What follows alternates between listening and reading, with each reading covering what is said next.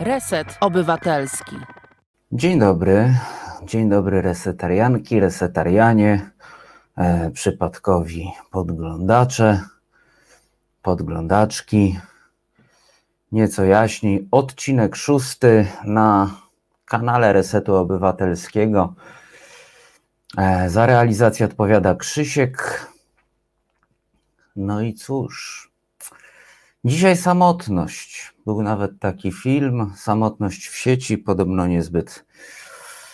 niezbyt dobry, ale ta samotność to jest coś takiego, co się przewija gdzieś przez tą naszą kulturę popularną, zresztą nie bez powodu, ale okazuje się, że trochę socjologia, trochę filozofia, trochę psychologia, ale ta filozofia najmniej, nawet mniej niż kultura, zajmuje się samotnością i trochę będziemy o tym dzisiaj rozmawiać, ponieważ inspiracją dla dzisiejszego odcinka była no nie tyle samotność, co do przemyśleń sprowokowała mnie myśl o samotnych takich covidowych świętach. Najpierw pomyślałem o tym takim wykluczeniu i samotności osób starszych, bo to tak łatwo powiedzieć,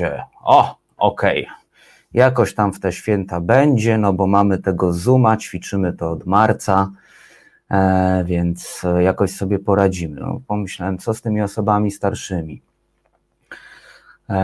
One są jednak jakoś wykluczone. No oczywiście nie jest tak źle, do większości starszych osób dociera też telefon, no więc jakoś damy radę. No ale potem zacząłem sobie tak myśleć, że to w ogóle jest ciekawy temat, ta samotność.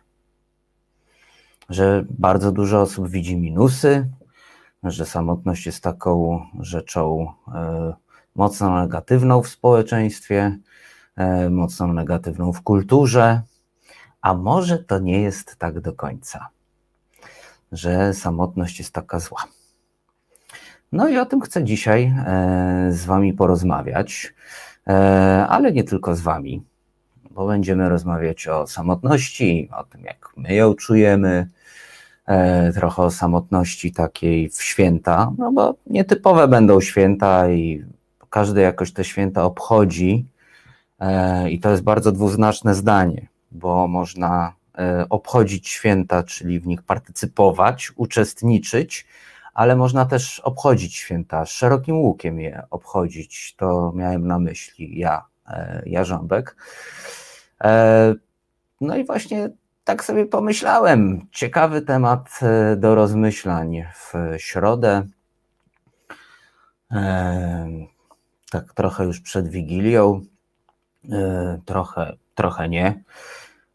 No i ciekawe, czy uda nam się wnieść coś nowego do tematu, wspólnie oczywiście, znaleźć jakieś plusy samotności, tego jak na nią patrzymy. Na początku programu będziemy dyskutować wspólnie, tak jak zapowiedziałem. Wymienimy się trochę przemyśleniami. Mam w zanadrzu kilka ciekawych rzeczy dla was i jakichś swoich myśli, które być może warto przegadać i myślę, że tak wspaniałe forum, jakim jesteście, jest dobrym miejscem do tego, żeby po prostu otworzyć się na dialog w tym temacie. Także mamy na to jakieś 25 minut, ponieważ o 19:30 dołączy do nas Justyna Żukowska-Gołębiewska, to psycholożka, z którą porozmawiamy o samotności z takiej perspektywy, o której na pewno pomyśleliście, jak tylko powiedziałem, że będziemy rozmawiali dzisiaj o temacie samotności, czyli będziemy patrzeć na to z perspektywy psychologicznej. To taki pierwszy obraz, że tak powiem, w ujęciu specjalistycznym, jaki nas dzisiaj czeka. Zaś w drugiej godzinie nasz program odwiedzi dr Magdalena Gawin, filozofka z Instytutu Filozofii Uniwersytetu Warszawskiego, z którą już tutaj się bardziej zagłębimy w takie filozoficzne meandry, przemyślenia dotyczące samotności. Wspominałem, że za realizację odpowiada dzisiaj Krzysiek Kołaczek, łapki w górę, wszyscy ci, którzy jeszcze nie dali, i zaglądam do waszych komentarzy. Jest z nami Jerzy, Grzegorz, Mirgo, Marta, jest Wojtek i 1/3 szatana się też steleportowała, czyli Robsonak 222. Dobry wieczór, cool babci. Jest oczywiście moja ulubiona filmowa postać na naszym czacie, czyli Mac Manus.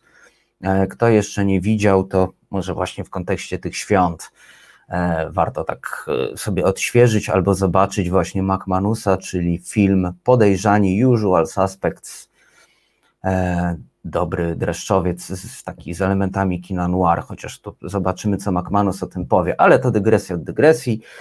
Jest też Donna Sfewa z nami, jest Marek, jest pani Ewa, Mari się z nami przywitała, Sinsiul Złoty robi jakieś małe kroczki, mam nadzieję, że wszystko ok. Jest też Piotr z Katowic, ZNN, już się nauczyłem czytać. Witam też Jacka, dobry wieczornić, to bardzo fajne, bardzo, bardzo fajne. Pan Andrzej Mroczkowski, no dobry wieczór, drogi redaktorzy, no to dobry wieczór, drogi Andrzeju, no.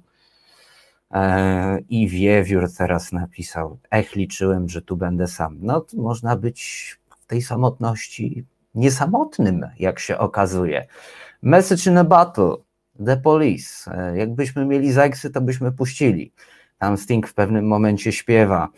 No i nagle się okazało, że dostałem wiele listów w butelce i okazało się, że wszyscy takie listy piszą, że są samotni i z tej samotnej wyspy piszą, czy jakoś tak to było. Także to tak przewrotnie, Wiewiór, widzisz? Wrzuć sobie The Police dzisiaj po programie, co też takie przewrotne właśnie w tym tekście było. Właśnie ta samotność jest dosyć przewrotna. Małpiak się z nami też wita, czołem brzydale, proszę nie obrażać Małpiaku, znaczy, no nie wiem jak z tymi brzydalami, myślę, że jakby brzydale na mnie popatrzyli, to by stwierdzili, że czują się urażeni na przykład, że mnie się określa mianem brzydala, poczuliby się dotknięci. Mimo wszystko jakieś takie wewnętrzne piękno. Wiewiór pisze, że chce być sam. No dobra, jak coś wymyślimy, słuchaj, jakiś private chat i będziesz wtedy sam, taki wyizolowany. No dobrze, no. Tak sobie będziemy dzisiaj rozmawiać. Mac Manus pisze, samotność to taka straszna trwoga. No właśnie, czy to jest taka właśnie figura kulturowa, tak jak wspominałem, że taka trwoga nas zdejmuje, kiedy słyszymy, że samotne coś tam, samotne noce, samotne właśnie święta, a może wcale nie. Może to fajnie jest pobyć samemu, co? Bo to takie samotne święta, to wiecie, barszczu robić nie trzeba. Z rodziną się nie trzeba widzieć, bo niektórzy tego nie lubią. Tu doświadczenia są różne, jedni mówią, znowu Wigilia, inni się nie mogą doczekać, prawda? Także tutaj zdania są podzielone. Raczej się mówi, że to taka tradycyjna, związana właśnie z tym takim wyczekiwaniem, że zobaczy się rodzinę, że to taka tradycyjna, rodzinna okazja, tak można powiedzieć. No i gdzieś nas ta trwoga rzeczywiście, tak jak Mac Manus tutaj pisze, gdzieś nas być może zdejmuje właśnie, kiedy słyszymy o samotności. Ale samotność to chyba takie stworzenie, które jak dobrze oswoić samotność i się oswoić z samotnością, to może z niej płynąć wiele plusów. I zrobiono takie badanie w Wielkiej Brytanii ostatnio, o czym porozmawiamy sobie za chwil kilka. Jeszcze zobaczymy, co tutaj piszecie. A propos samotności, no tak zbieram trochę uwagi, żeby mieć jakieś pole do dyskusji. Kulbabcia pisze, samotność w sieci, świetna książka i słaby film. Dobrze, Kulbabciu, w takim razie nadrobię przez te samotne święta. i zobaczymy. Jest też z nami Irmina, jest też połówka szatana, Anna 333. Także no nieźle, no nieźle. A taka zagadka dla was. A cały szatan i 1/6 szatana to ile? To jaka liczba? Czy cyfra? Jak to jest? Zawsze mi się myli, bo ja jestem humanistą takim do szpiku kości, więc się nie potrafię nawet tego nauczyć. Pani Ewa pisze, samotność to stan ducha. No, słyszałem też takie opinie, oczywiście. Każdy z nas słyszał, że w tłumie też można być samotnym. Jedna z takich pierwszych rzeczy, jakie się słyszy na psychoterapii, gdzie się do psychologa mówi się, czuję się taki samotny. I psycholog mówi, tak, bo nawet w tłumie możesz czuć się sam, możesz czuć się sama. Ale czy to koniecznie takie złe? No zobaczymy. Odpowiedzą nam na to gościnie. Świetne, wspaniałe, naprawdę. My też sobie na to odpowiemy, ale tak jeszcze przed przerwą i szklanką wody właśnie rzucam parę wędek, rzucam takie wędki do przemyślenia. Zauważcie, każdy czasem chce powiedzieć, potrzebuję pobyć chwilę sam. Chcę być chwilę sama. Bo trzeba czasem zebrać myśli, prawda? No właśnie. I ta samotność takiemu zbieraniu myśli bardzo, bardzo dobrze służy. I być może to są duże plusy, żebyśmy byli bardziej refleksyjni, 2, mądrzejsi, 3, mieli spokój, na przykład. Pamiętajcie, że żyjemy w ogromnym zgiełku. No ale tak. Z jednej strony do obalenia mamy taki problem właśnie z samotnością, że tak nie do końca jesteśmy jednak sami, nawet w tej izolacji, a z drugiej strony mamy właśnie tutaj taki problem z tą samotnością osób starszych i to takich samotnych nie życiowo, że myśmy o tych starszych osobach zapomnieli, ale takiej samotności, że tak to roboczo ujmę, samotności na COVID. Nie wiem, pewnie tutaj jacyś tacy gramarnazi zaraz wjadą i powiedzą, że źle to mówię, ale to no, taka samotność na COVID. Taka samotność związana z tym, że no jednak boimy się jechać do babci, no i tam czasem do niej zadzwonimy, ale no miło jej zawsze było, jak wpadaliśmy na pierożki. A teraz nie ma wpadania na pierożki, bo no jednak liczba zakażeń i liczba zgonów to nie jest wesoła sytuacja i nie chcemy, żeby babcie zdjęło. No i właśnie, i te babcie tylko z telefonem, często stacjonarnym, nagle zostaną w święta same, tylko z tymi telefonami. No wiecie, to też są problemy kulturowe. Moja babcia na przykład ma taki kłopot, że 3 minuty rozmowy to jest długo, mimo że wszyscy mają w tym momencie już te darmowe rozmowy, tam płacimy kilka dych abonamentu i można gadać ile wlezie, no ale jedna, na przykład moja babcia właśnie po 3 minutach już wszystko powiedziała, bo telefon był kiedyś drogi i tak się utarło i się nie rozmawia. Kwiacia pisze, najlepszym lekarstwem na samotność brak ludzi to zwierzaki. Nie brakuje mi ludzi, ale nikt mnie tak nie koi jak moich 8. 8 psów, kotów, rybków, rybek, gupiki. Kwiacia, czym się tam opiekujesz? Napisz nam. Jarek Akcelerator pisze o rekolekcjach. Oj, rekolekcje to będą. Rekolekcje są...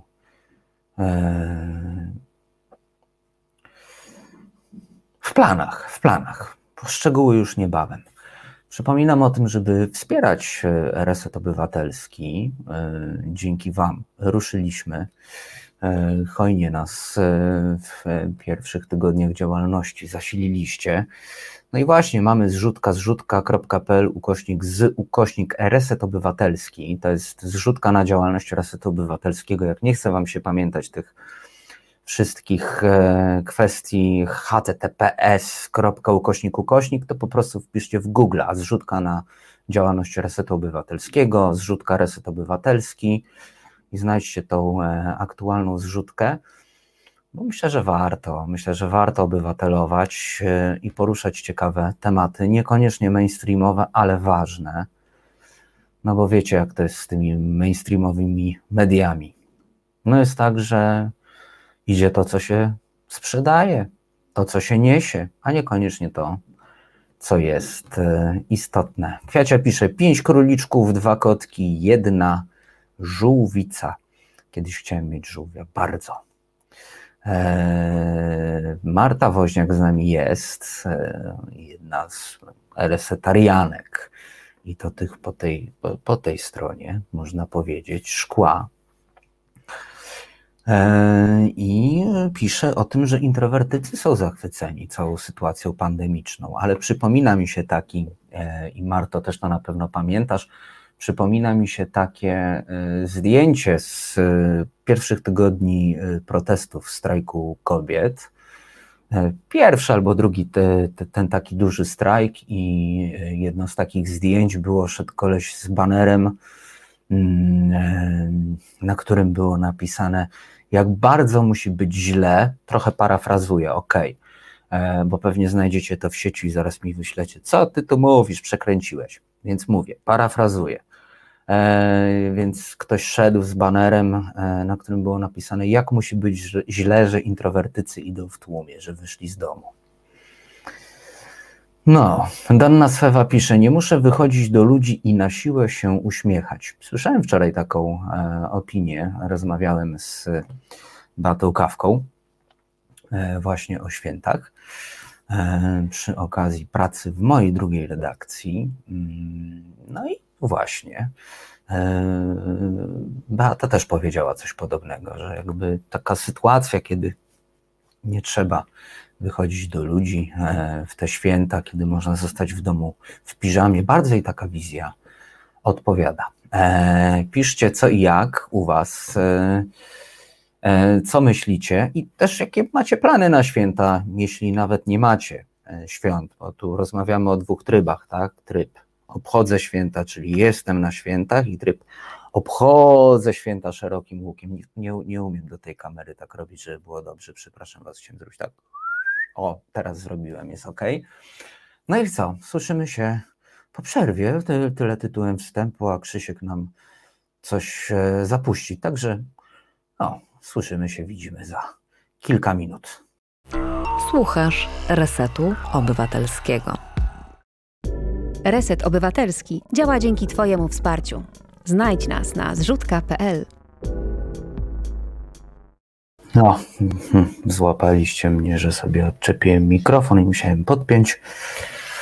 Rozmawiamy dzisiaj i będziemy rozmawiać do 21 o samotności. Wiewiór pisze, jak dziś pisałem u siebie, myślę o zaszyciu się w głuszy na długo, na lata. To złe, skoro czuję, że będę szczęśliwy, bo to mi pomaga. Czy muszę myśleć o innych, skoro mogę o swoim szczęściu? No oczywiście, że to nie jest źle.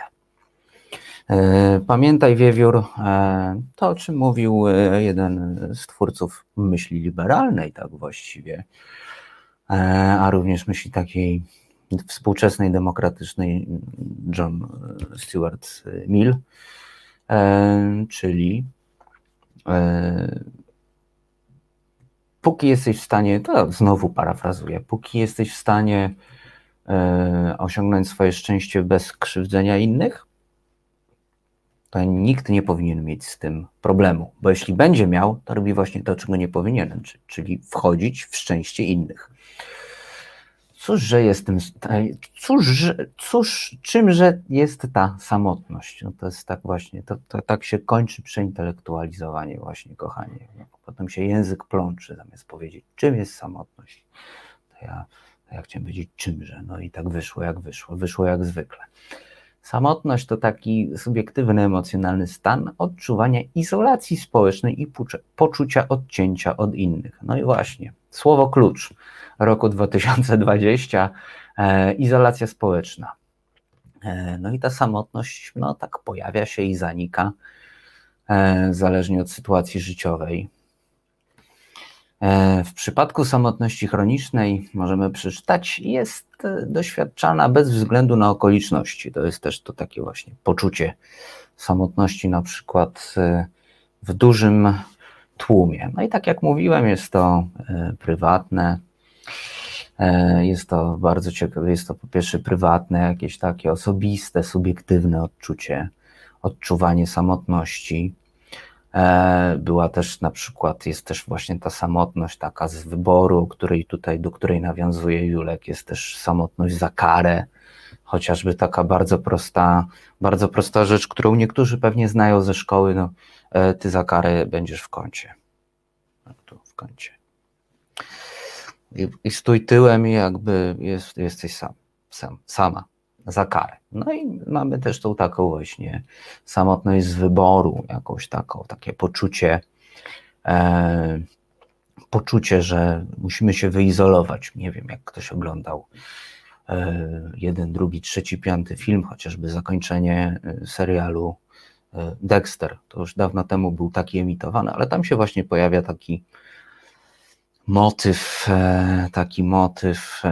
takiego właśnie wyizolowania się za karę. Już nie wiem, co mam ze sobą zrobić, nikt nie jest w stanie mnie ukarać, więc jedyne, co potrafię zrobić, to gdzieś wyjechać właśnie w głuszę i nie wiem, okryć się nie tyle niesławą, co na przykład brakiem sławy. Mam też dla was taką ciekawostkę. Było takie studium interdyscyplinarne, to książka jest po prostu, Zrozumieć samotność, pod redakcją Piotra Domerackiego i Włodzimierza Tyburskiego. Włodzimierz Tyburski, pan profesor Włodzimierz Tyburski był kierownikiem Katedry Etyki w Instytucie Filozofii na Uniwersytecie Mikołaja Kopernika. Piotr Domeracki jest tam chyba w tym momencie adiunktem. No i doktor Domeracki otwiera jakby właśnie Zrozumieć samotność takim wstępniakiem pod tytułem Meandry filozofii samotności. I pisze tak. Inspiracji do zajęcia się filozofią pod kątem fenomenu samotności nie brakuje. Humaniści rozmaitego autoramentu, rozlicznie stosowane stowarzyszenia, środki masowego przekazu, ale i zwykła potoczna obserwacja upewniają, że samotność stała się swoistym signum temporis współczesności, niezależnie jaka jest w tym względzie nasza świadomość, ani czy chcemy się z tym zgodzić, czy nie dajemy temu wiary. Są tacy, którzy twierdzą, że samotność jest jedną z fundamentalnych przypadłości ludzkiej egzystencji, a mimo to najsłabiej zbadanym zjawiskiem i najmniej rozumianym problemem, przynajmniej w skali Europy. I tutaj, co jest ciekawe, w dziejach filozofii, zwłaszcza współczesnej, z różnym rozmachem, natężeniem i skutkiem próbowano mierzyć się z fenomenem samotności. Zwykle jednak programowy namysł nad samotności lokował się na obrzeżach refleksji filozoficznej. I doktor Domeracki wymienia tutaj tylko właściwie dwóch takich myślicieli, dwóch filozofów, którzy tak szerzej zajmowali się właśnie tematem filozofii samotności, czy raczej samotności w filozofii, bo filozofia samotności jest taką dosyć mocną świeżynką, o tym zaraz wam powiem, a propos właśnie doktora Domerackiego. Piotr Domeracki, w ogóle polecam wam bardzo, bo święta są, więc oprócz wsparcia Resetu Obywatelskiego, żeby wam grał na kolejne miesiące, lata, dekady, oprócz zrobienia sobie takiego prezentu na zrzutce, zrzutka.pl/z/Reset Obywatelski, polecam wam, jakbyście szukali jakichś książek, to fantastycznie napisane książki filozoficzne. To są właśnie książki popełnione przez ekipę z Zakładu Etyki właśnie toruńskiego, na pewno na stronie UMK, wydawnictwa UMK. Można sobie o tych książkach poczytać i znaleźć coś ciekawego. Jest taka książka Sześć cnót mniejszych, miała być też książka o przywarach. To są bardzo fajnie napisane rzeczy. No i właśnie Piotr Domeracki też napisał książkę, która się nazywa Monosologia. Kosmiczna nazwa, prawda? No i właśnie monosologia jest takim poszukiwaniem semantyki samotności, czyli właśnie jakąś taką próbą wypracowania spójnej, przejrzystej i jednoznacznej terminologii dla tego, czym jest samotność.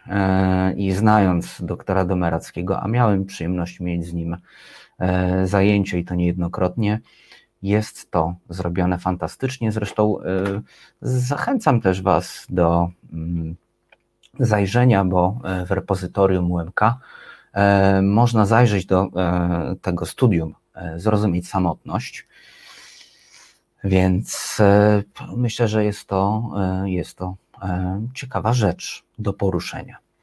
Wiewiór pisze: profesor Tyburski był moim wykładowcą jeden semestr, świetne wykłady z filozofii i etyki, ale to perhistoria już. No ja miałem to szczęście, Wiewiórze, że trafiłem jeszcze na wykłady z profesorem, chociaż był już wtedy, już chyba szedł na emeryturę albo nawet był na emeryturze. No w każdym razie bardzo mocna ekipa filozofów toruńskich jest, bardzo mocna. Także kujawsko-pomorska reprezentacja filozoficzna myślę, że miałaby mocne szanse wygrać w meczu piłki nożnej filozofów w Monty Pythonie. Myślę, że mieliby naprawdę duże szanse. I to nie jest przytyk, wręcz przeciwnie. Ogromny szacunek. Także naprawdę zachęcam do zajrzenia, zainteresowania się właśnie, jeśli chcecie zająć się trochę tematyką samotności, trochę ją zrozumieć, to Zrozumieć samotność, UMK, Toruń, 2006, wydawnictwo Uniwersytetu Mikołaja Kopernika. A druga rzecz to ta monoseologia. Zresztą wiem, że dr Domeracki był bardzo dumny z tego tytułu. Jakby sam go ukuł i wydał książkę pod tym tytułem. Wiecie co, miałem wam ją pokazać, ale nie mogę jej znaleźć. Nie mogę jej znaleźć. No dobra, zrobimy sobie chwilę przerwy, bo już do naszego wirtualnego studia wkracza pani Justyna, nasza pierwsza gościni, z którą porozmawiamy o samotności i samotności w święta ze strony psychologicznej. Także bądźcie z nami, widzimy się i słyszymy już za kilka chwil. Słuchasz Resetu Obywatelskiego. Reset Obywatelski. Medium, które tworzysz razem z nami. Komentuj, pisz i wspieraj.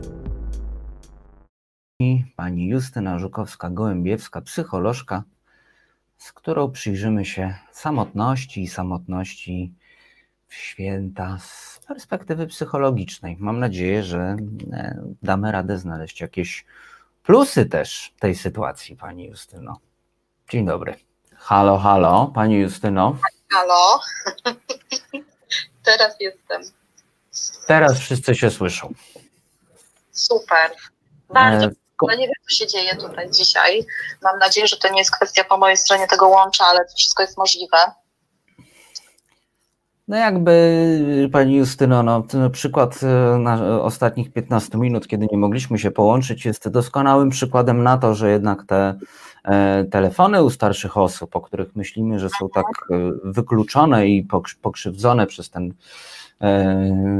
covidowy klimat świąt, no jakby na pewno będą miały łączność. A my niekoniecznie. Jak się tak wszyscy na Zoomie w te święta zbiorą, którzy mogą, to może się okazać, że jednak zaczniemy dzwonić. No dobrze, Pani Justyno, ale zacznijmy od początku. Jak to jest z tą samotnością? Otóż tak, no cóż, samotność, samo w sobie słowo ma już taki pejoratywny oddźwięk, bo kiedy mówimy, że ktoś czuje się samotny, to natychmiast w naszej głowie pojawiają się pewne skojarzenia, prawda? I to są skojarzenia z jakimiś poszczególnymi emocjami, czasami zachowaniami, jakąś tęsknotą i w zasadzie mamy takie poczucie, że samotność jest czymś absolutnie złym, czymś, czego nie chcemy czuć, czymś, co znaczy, że będziemy czuć się jakoś bardzo trudno. I oczywiście, że samotność nie jest tylko właściwie jakąś reakcją czy zjawiskiem obecnym tylko w jakichś określonych kulturach czy miejscach, bo kiedy przeanalizujemy właśnie badania dotyczące samotności, to się okazuje, że w każdym jednym języku na świecie istnieje słowo samotność i określa prawdopodobnie podobne stany czy emocje czy uczucia i jest rozumiana bardzo podobnie, czyli to oznacza, że wcale nie jesteśmy tacy osamotnieni w odczuwaniu tej samotności i jeżeli chodzi o ten taki okres trudny dla niektórych osób jak święta Bożego Narodzenia, proszę zobaczyć, że różnicujemy tą samotność. Nie mówimy, że ludzie czują się samotni w ogóle w święta, ale bardzo często i ja tego też doświadczam, że najczęściej dzwonią do mnie różni redaktorzy, prosząc o rozmowy na temat samotności właśnie przed świętami Bożego Narodzenia. Ponieważ to te święta właśnie kojarzą nam się, jeżeli już z samotnością w ogóle, to właśnie takim osamotnieniem w te święta Bożego Narodzenia. I to też nie jest przypadek. W ogóle o samotności można by było rozmawiać godzinami, ale tak naprawdę nie mamy tyle czasu. I było takie pytanie na początku, ja je usłyszałam, czy właściwie można by było zrozumieć samotność też pod kątem jakichś zasobów czy plusów.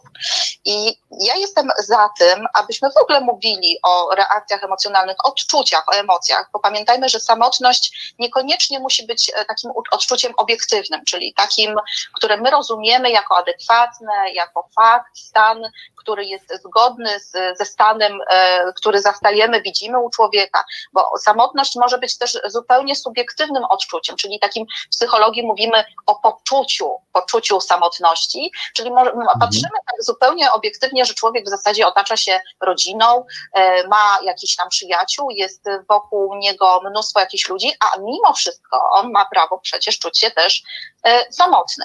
Wobec tego musimy rozróżnić chyba, czym taką samotność, która jest obiektywna, bo wynika z jakiegoś odizolowania, odseparowania, gdzieś jakiejś alienacji od innych osób i taką samotność społeczną, od takiej samotności subiektywnej, czyli poczucia samotności.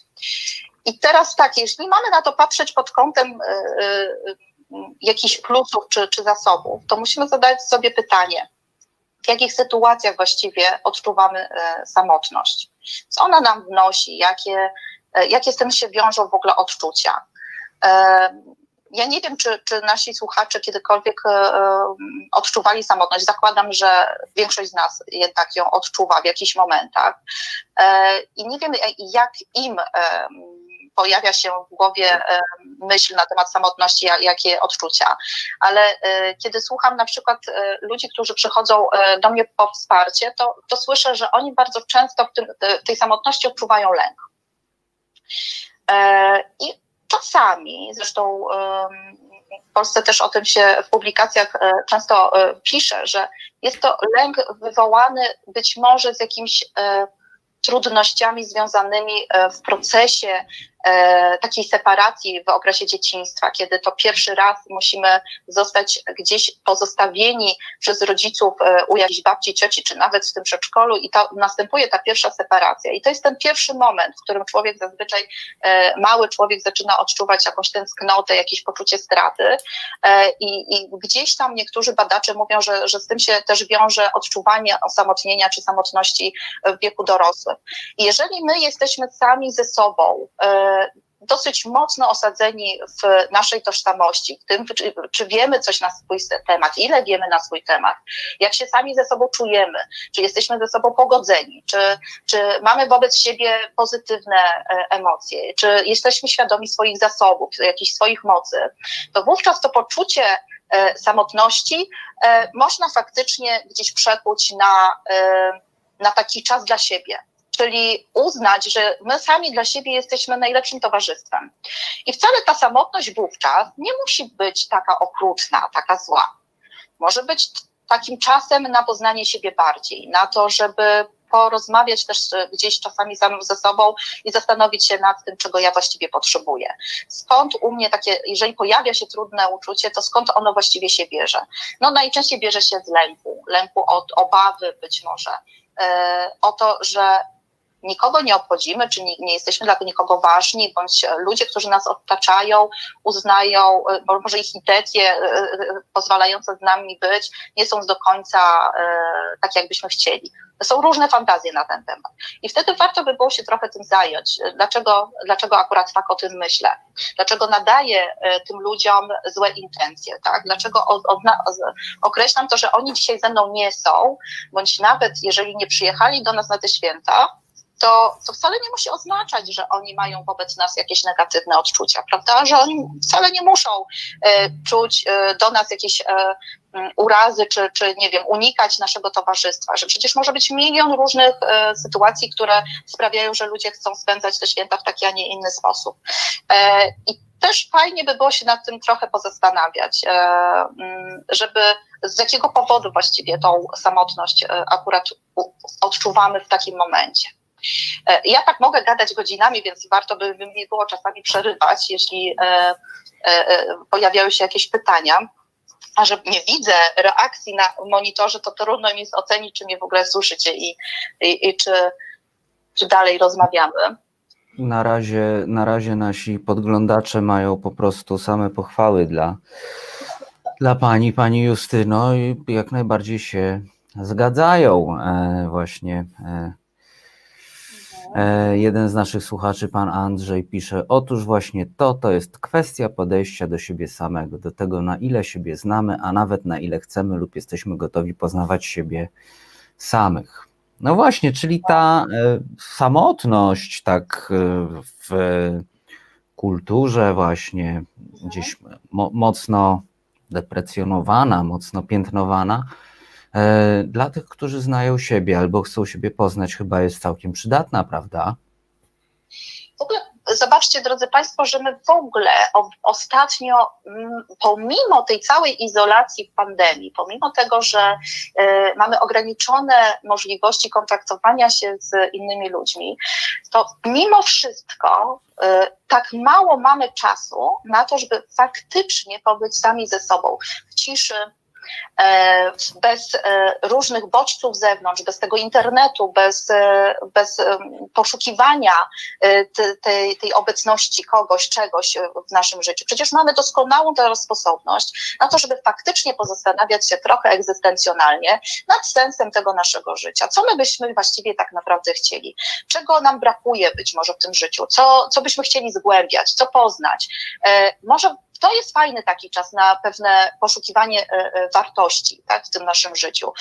Może coś się gdzieś po drodze zgubiło w tym całym pędzie przed pandemią, bo dzisiaj różnicujemy ten czas przed pandemią i po pandemii będzie, a być może coś jest teraz takim fajnym momentem na to, żeby chwilę nad tym pozastanawiać się. I wcale nie musi być to poczucie osamotnienia czy samotności tak doskwierająco głęboko przerażające, ponieważ przeraża nas najprawdopodobniej, bo nie chciałabym tu generalizować, ale przeraża nas lęk przed tym, że my możemy faktycznie stracić to wszystko, stracić tą relację, tą więź z tymi ludźmi. Jesteśmy jej być może niepewni, bo wystarczy, że ktoś nie przyjdzie do nas na te święta, wystarczy, że ktoś odwoła wizytę, nie wiem, na nasze urodziny czy imieniny, wystarczy, że ktoś, kto się z nami umówił na jakąś rozmowę, przełożył. Jeżeli u człowieka natychmiast pojawia się to poczucie odrzucenia, odtrącenia, właśnie tak takiej samotności, to warto by było się może faktycznie pozastanawiać, skąd to się u mnie bierze.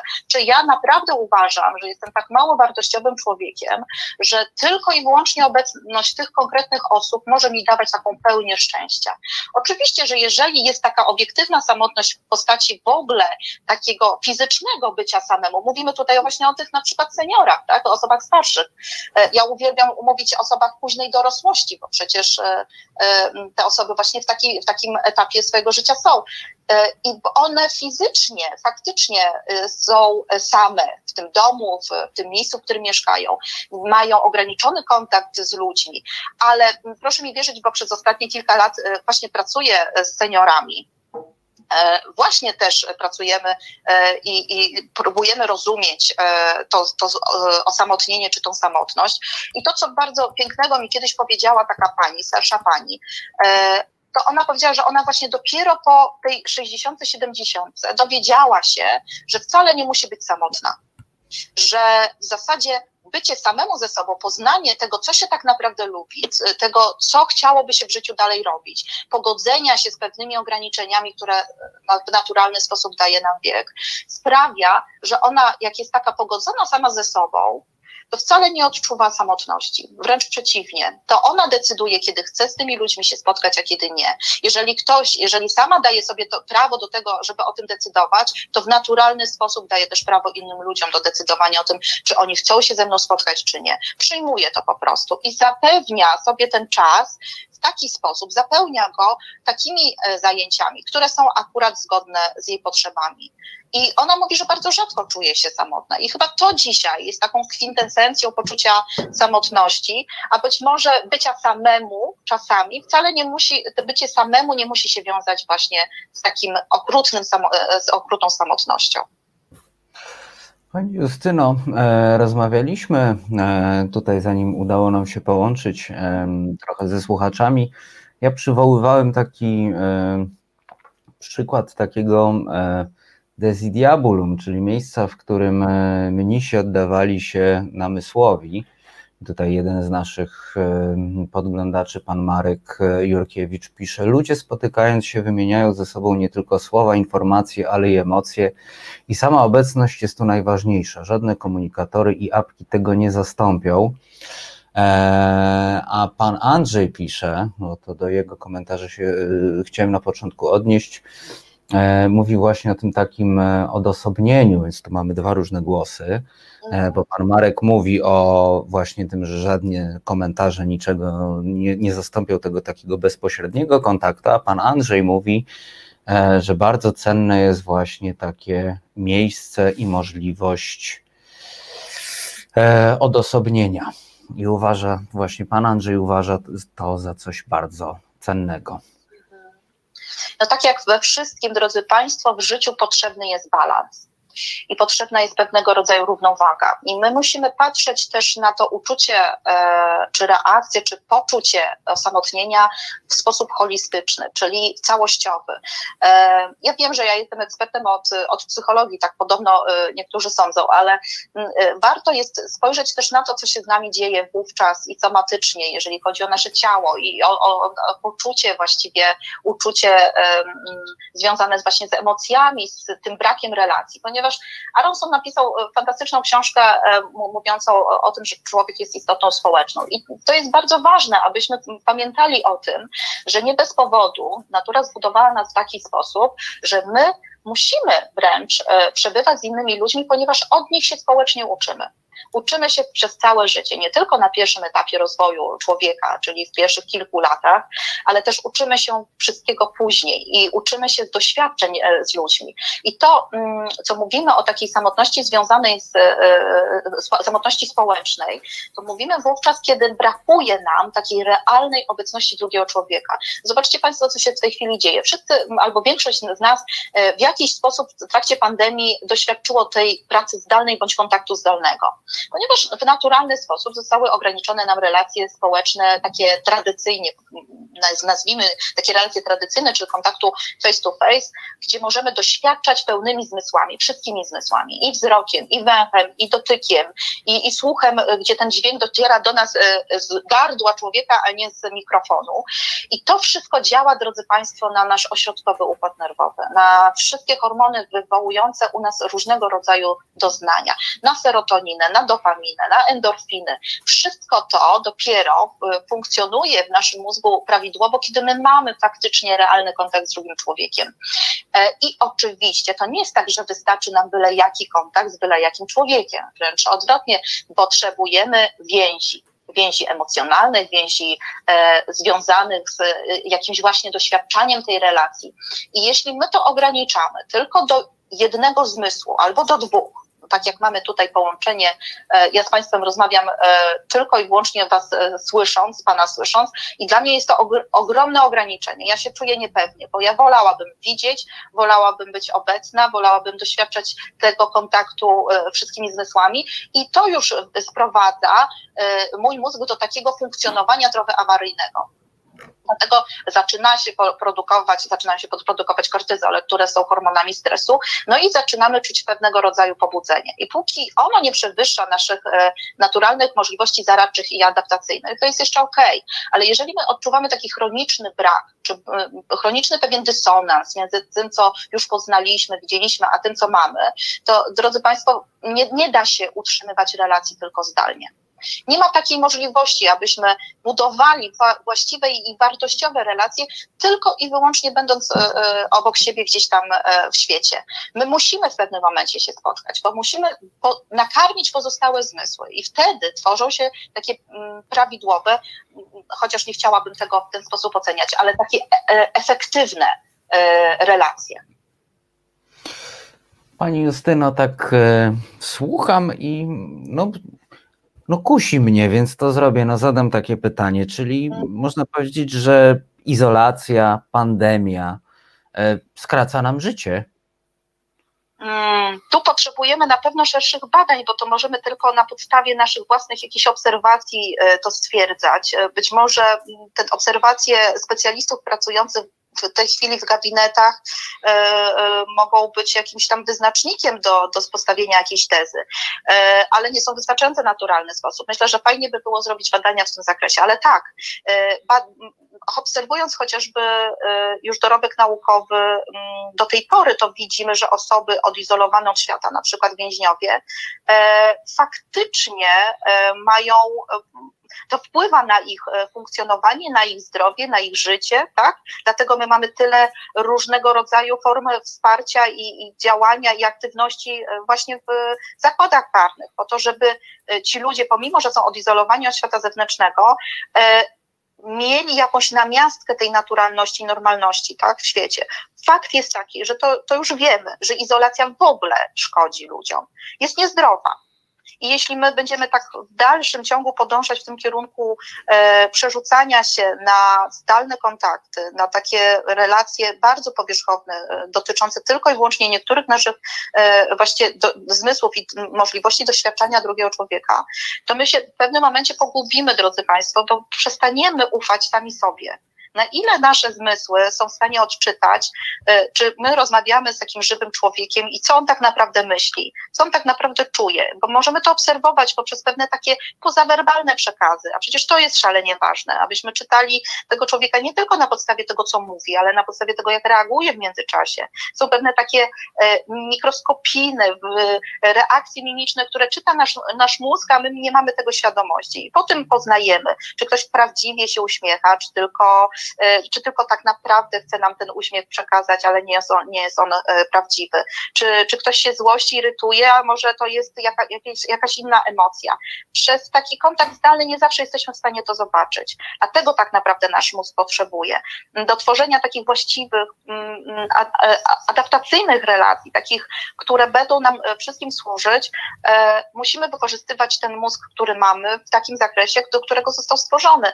I owszem, my pewnie ewoluujemy w pewnym czasie, kiedy będziemy tak sobie ten mózg bombardować akurat takim rodzajem, a nie innym relacji. Tylko wiecie Państwo, no trudno jest ocenić, w jakim kierunku to pójdzie. Nie chciałabym demonizować, ale zobaczmy, jak bardzo, jak wielu ludzi w tej chwili odczuwa właśnie tą samotność w taki sposób rozumiany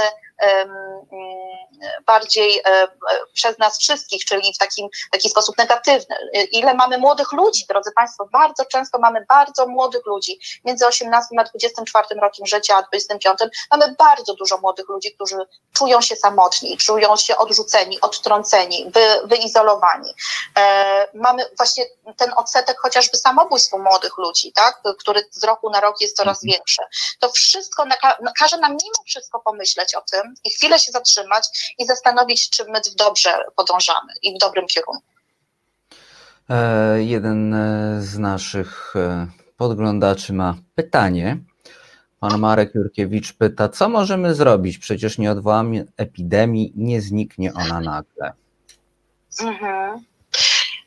Jeśli jesteśmy w takiej sytuacji, w której absolutnie nie możemy spotkać się z żadnym innym człowiekiem. Ja myślę tutaj o tej izolacji w wyniku zachorowania na przykład, tak? Jesteśmy chorzy, jesteśmy w domu i nie mamy możliwości kontaktu. To jest taki dobry czas, żeby się chwilę zatrzymać i porozmawiać samym ze sobą, poszukać w sobie takich zasobów. Być może kiedyś w przeszłości mieliśmy taką sytuację, gdzie czuliśmy tą samotność. Jak wtedy sobie poradziliśmy? Poszukać wyjątków. Zastanowić się nad swoimi właściwie mocnymi stronami. Drodzy Państwo, kiedy Wy ostatnio zastanowiliście się nad swoimi supermocami? Jakie posiadacie zdolności? W czym jesteście dobrzy? Jakie macie umiejętności zaradcze?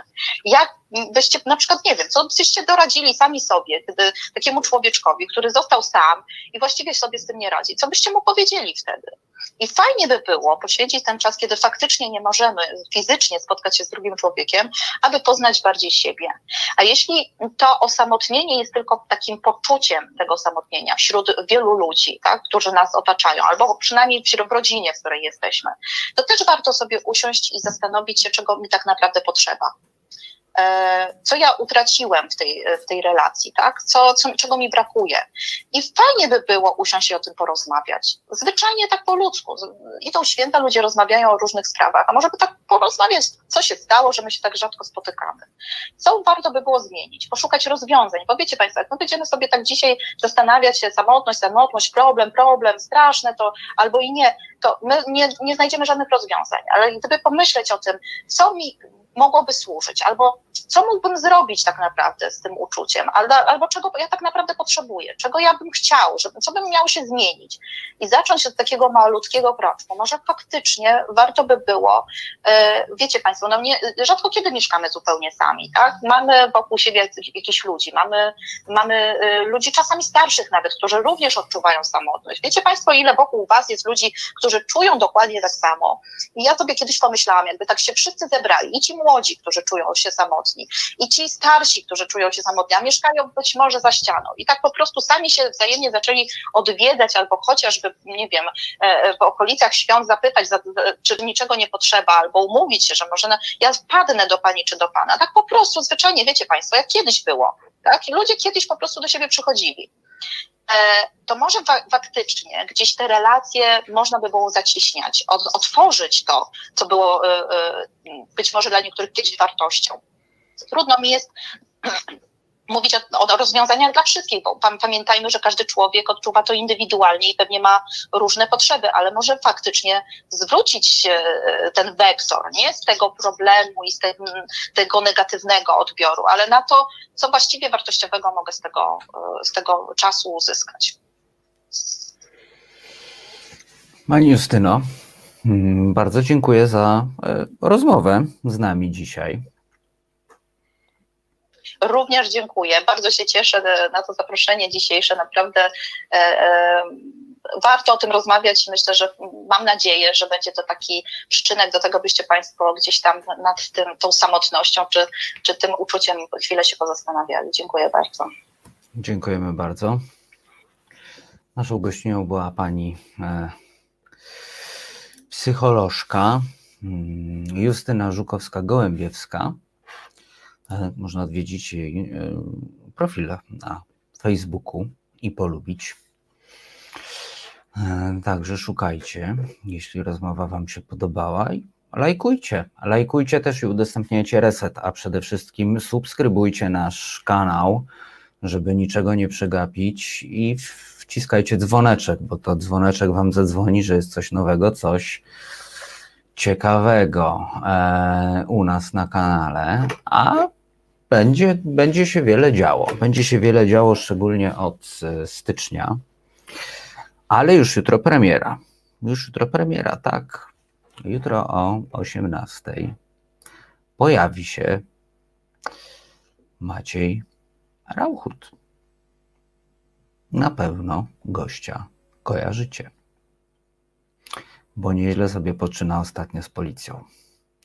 I będzie od jutra u nas, na pewno już widzieliście w mediach społecznościowych tę zapowiedź, ale jeszcze tak gadam, żeby się dowiedzieli ci, którzy jeszcze nie wiedzieli.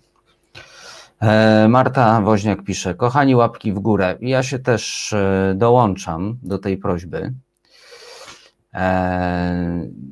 Tytuł programu Maćka, Krzysiek mi podpowiada, bo mamy tu takie okienko specjalne. Lewy Sierpowy. Tak, wiem, że Lewy Sierpowy. To znaczy wiedziałem, Krzysiu, że Lewy Sierpowy, a to powiedziałbym w następnym wejściu. No dobrze, dziękuję za podpowiedź, Krzysiu. Marek Jurkiewicz pisze: bardzo się cieszę, że Maciek dołączył do Resetu. My się również cieszymy. No i słyszymy się, widzimy z Maćkiem już jutro 18:00, 19:00. W czwartki Lewy Sierpowy, potem To jest wojna z Martą Woźniak. No i na sam koniec 21:00, 22:00, na sam koniec dnia Alina Czyżewska. Kto pyta, ten rządzi. Więc nieźle, bo mamy... Zobaczcie, jak świetnie wygląda czwartek. Najpierw dostajemy Lewym Sierpowym, potem zaczyna się wojna, a kończy się na pytaniach. Tak jak w tych amerykańskich filmach. Najpierw strzela, potem pyta. To trochę pan tak jest. Kapitan Stratford pyta: Kornelu, pan Nasierowski został wywalony z wiadomo czego, dałoby się go dokoptować do składu RO. Kochany kapitanie, no to jest kwestia do omówienia na kolegium, jak również do omówienia z wami, naszymi słuchaczami. Także ja się tutaj nie będę wypowiadał, aczkolwiek mój kontakt z panem Nasierowskim był, można powiedzieć, bardzo serdeczny. I tyle mogę w tej sprawie powiedzieć. Kwiaciu, ja się jeszcze z wami nie żegnam, bo tak mówisz, Kornelu, fajny program, dzięki. Zostajemy jeszcze chwilę, za chwilę kolejna gościni, bo staramy się dzisiaj rozebrać samotność na jakieś takie czynniki, może nie pierwsze, ale czynniki do przemyślenia. Ja nie wiem, czy w ogóle jest coś takiego jak możliwość rozebrania czegoś na czynniki pierwsze, szczególnie jeśli trzymać się maksymy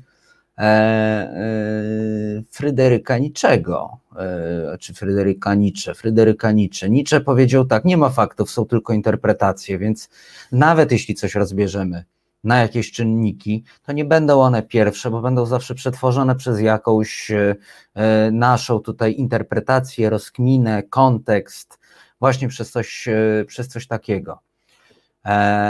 Ale tu miałem świetny komentarz, miałem Sisiula Złotego i chcę tym zakończyć to wejście, zanim pojawi się nasza druga gościna, do gościni, doktor Magdalena Gawin z Instytutu Filozofii UW. A Sinsiul pisze tak: samotność bez względu na definicję wymaga myślenia, a tego wielu nie lubi i nie potrafi. To zapuść teraz coś, Krzychu, tak. Ciach. Słuchasz Resetu Obywatelskiego. Znudzeni mainstreamowymi newsami? Czas na Reset Obywatelski. Zaangażowane dziennikarstwo. Mignął mi tytuł piosenki, ale wszyscy nas podglądacie, to nie muszę jej czytać. Pozastanawiałem się, to właśnie. Nasze nie. Anahata Soul System? Mam nadzieję, że dobrze wymawiam. Anahata.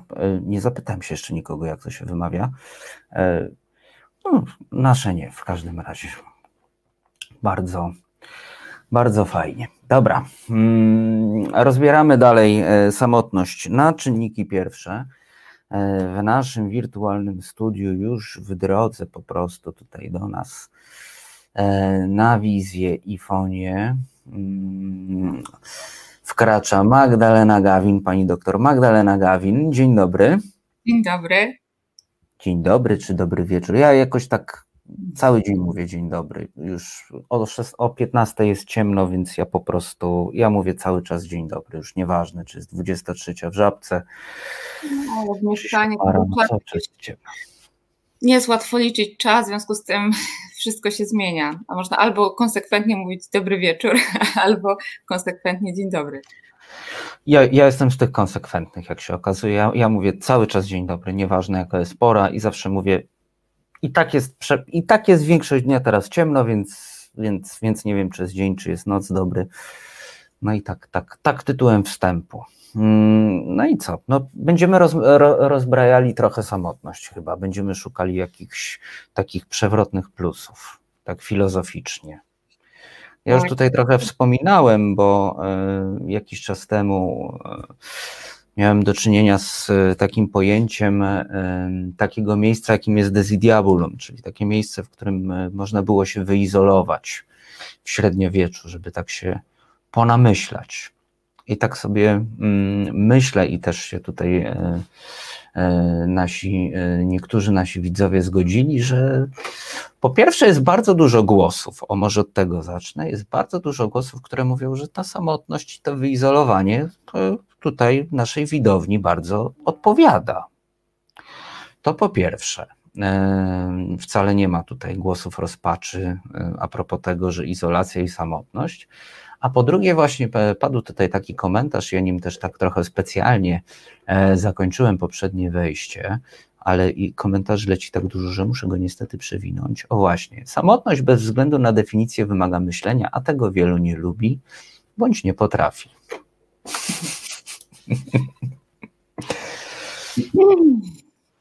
Jakiś komentarz? Mi się z kolei wydaje, że samotność jest po prostu dość dużym wyzwaniem i pewnie jest tak, że jeżeli to Oden kiedyś napisał, że nudzi się tylko z innymi, ponieważ sam ze sobą nigdy się nie nudzi, czyli to było jakieś takie wskazanie, że ma na tyle rozbudowany świat wewnętrzny, czy jakieś sprawy, wokół których może myśleć, jakoś konstruować swoje życie, że właściwie te momenty nudy, akurat nie samotności, ale nudy, właśnie one następują raczej nie wiem, w przypadku jakiegoś niezbyt ciekawego towarzystwa, więc oczywiście jest taki sposób myślenia, ale mi się z kolei wydaje, że i to może jakiś taki trop freudowski, Freud w kulturze jako źródło cierpień, pisał o tym, że właściwie to nasze życie wygląda w ten sposób, że my musimy zwalczać, to znowu się pojawia nuda, musimy zwalczać przez cały czas nudę. I może trochę jest tak, że w tym momencie izolacji, gdzie oczywiście nie wszyscy mają w pewnym sensie ten komfort, żeby siedzieć i się nudzić w domu, tylko muszą dość intensywnie pracować, ale właśnie jeżeli chodzi o ten moment zamknięcia i pewnej samotności wymuszonej przez pandemię, to no, ostatecznie chyba jest trochę tak, że to jak sobie radzimy wynika z tego, jak potrafimy zarządzać czasem chyba. Bo... Też się mówi, że jakby mądrzy ludzie się nie nudzą na przykład. Jest to kwestia tego, że potrafił sobie poradzić z czasem. To mi gdzieś tutaj pasuje w tą myśl, gdzieś mi się wpasowuje, gdzieś mi się przebija mi się taka myśl też. Co nie zmienia postaci rzeczy, że chyba jest to wyzwanie, bo z jednej strony, znaczy może inaczej, jest łatwiej pewnie zarządzać swoim czasem i jakoś pracować na swoich zasobach, które się ma w sytuacji, w której jest to wyjątek. prawda? Czyli mamy sprawy, działamy, a potem mamy taki moment zamknięcia i to jest jak po prostu jak azyl wręcz. Możemy wreszcie jakby zająć się, nie wiem, sobą, swoim otoczeniem. Ale z drugiej strony, jeżeli trwa to bardzo długo, to chyba jest taki czynnik i być może on jest, nie wiem właśnie, czy by się zgodził, że właśnie takie dwa czynniki, ale właśnie jeden z tych czynników, o którym jeszcze nie mówiliśmy, to jest czynnik relacji społecznych. Czyli jeden to jest sama umiejętność zarządzania czasem, jakichś spraw, którymi potrafimy się zająć, hobby, które możemy rozwijać i które mogą sprawiać nam dużą przyjemność, a druga to jest brak wynikający z życia towarzyskiego. Ja właśnie nie wiem, czy cierpisz? Ja trochę cierpię z powodu braku knajp. Oj, z powodu braku knajp cierpię. Zresztą wczoraj dostałem pytanie prywatnie. Bardzo, bardzo w sumie na temat tego ogarnięcia samotności. Czy ty kiedyś sam siedziałeś w barze? Zapytano mnie. Mówię tak. To nie wydaje ci się dziwne? Usłyszałem. Bo tak poszedłeś do baru, w barze się zwykle z kimś siedzi, a ty siedziałeś sam, ale w tłumie. Bo mnie się nigdy to nie wydawało dziwne, że na przykład wchodzę do baru sam na piwo, bo gdzieś jest bar, który lubię po drodze i jakby po prostu lubię klimat baru albo klimat kawiarni i mogę tam siedzieć sam, ale odpowiada mi też to, że jestem taki rozmyty gdzieś między tymi ludźmi i tam jest właśnie ta atmosfera, że tu barista, tutaj tam ludzie w kolejce zamawiają, tam słychać ten ekspres, czy to szkło się obijające gdzieś tam na barze. Właśnie. Tak mi się ten bar teraz przypomniał.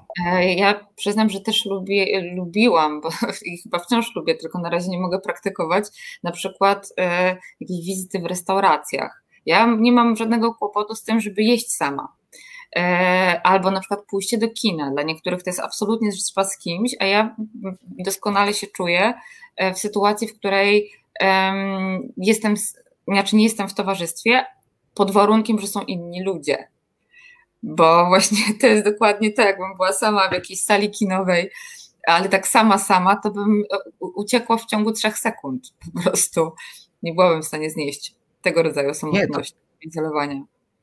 To trzeba przeżyć. Mnie się zdarzyło wejść na film, gdzie byłem tylko ja, to się zdarza w multiplexach, już do nich nie chodzę, ale kiedyś rzeczywiście byłem, w elektroniku jeszcze można tak trafić, akurat jeśli ktoś jest z Warszawy, to jak są seanse, jak były seanse, bo na razie teraz to już nie wiem co jest, a czego nie ma, bo ja to obecną sytuację określam miękkim lockdownem, że tak niby coś można, niby nie można, nikt nic nie wie. Taki lockdown miękki, rozmyty, ale właśnie w elektroniku jest taka mała sala, która jest właściwie zrobiona tak jak taka sala kina domowego. 4 czy 5 rzędów siedzeń i to takich, po 3, tam jest 15 czy 20 miejsc. Puszczają to na taki niewielki ekran z takiego bardziej zawodowego, ale jednak projektora już komercyjnego. I można trafić na film samemu i to jest bardzo fajne, ale właśnie w multikinie to było niesamowite, czy tam jakimś innym multiplexie. Nie pamiętam, co to było, bo wszedłem, jakby te filmy lecą nawet jak nikogo nie ma.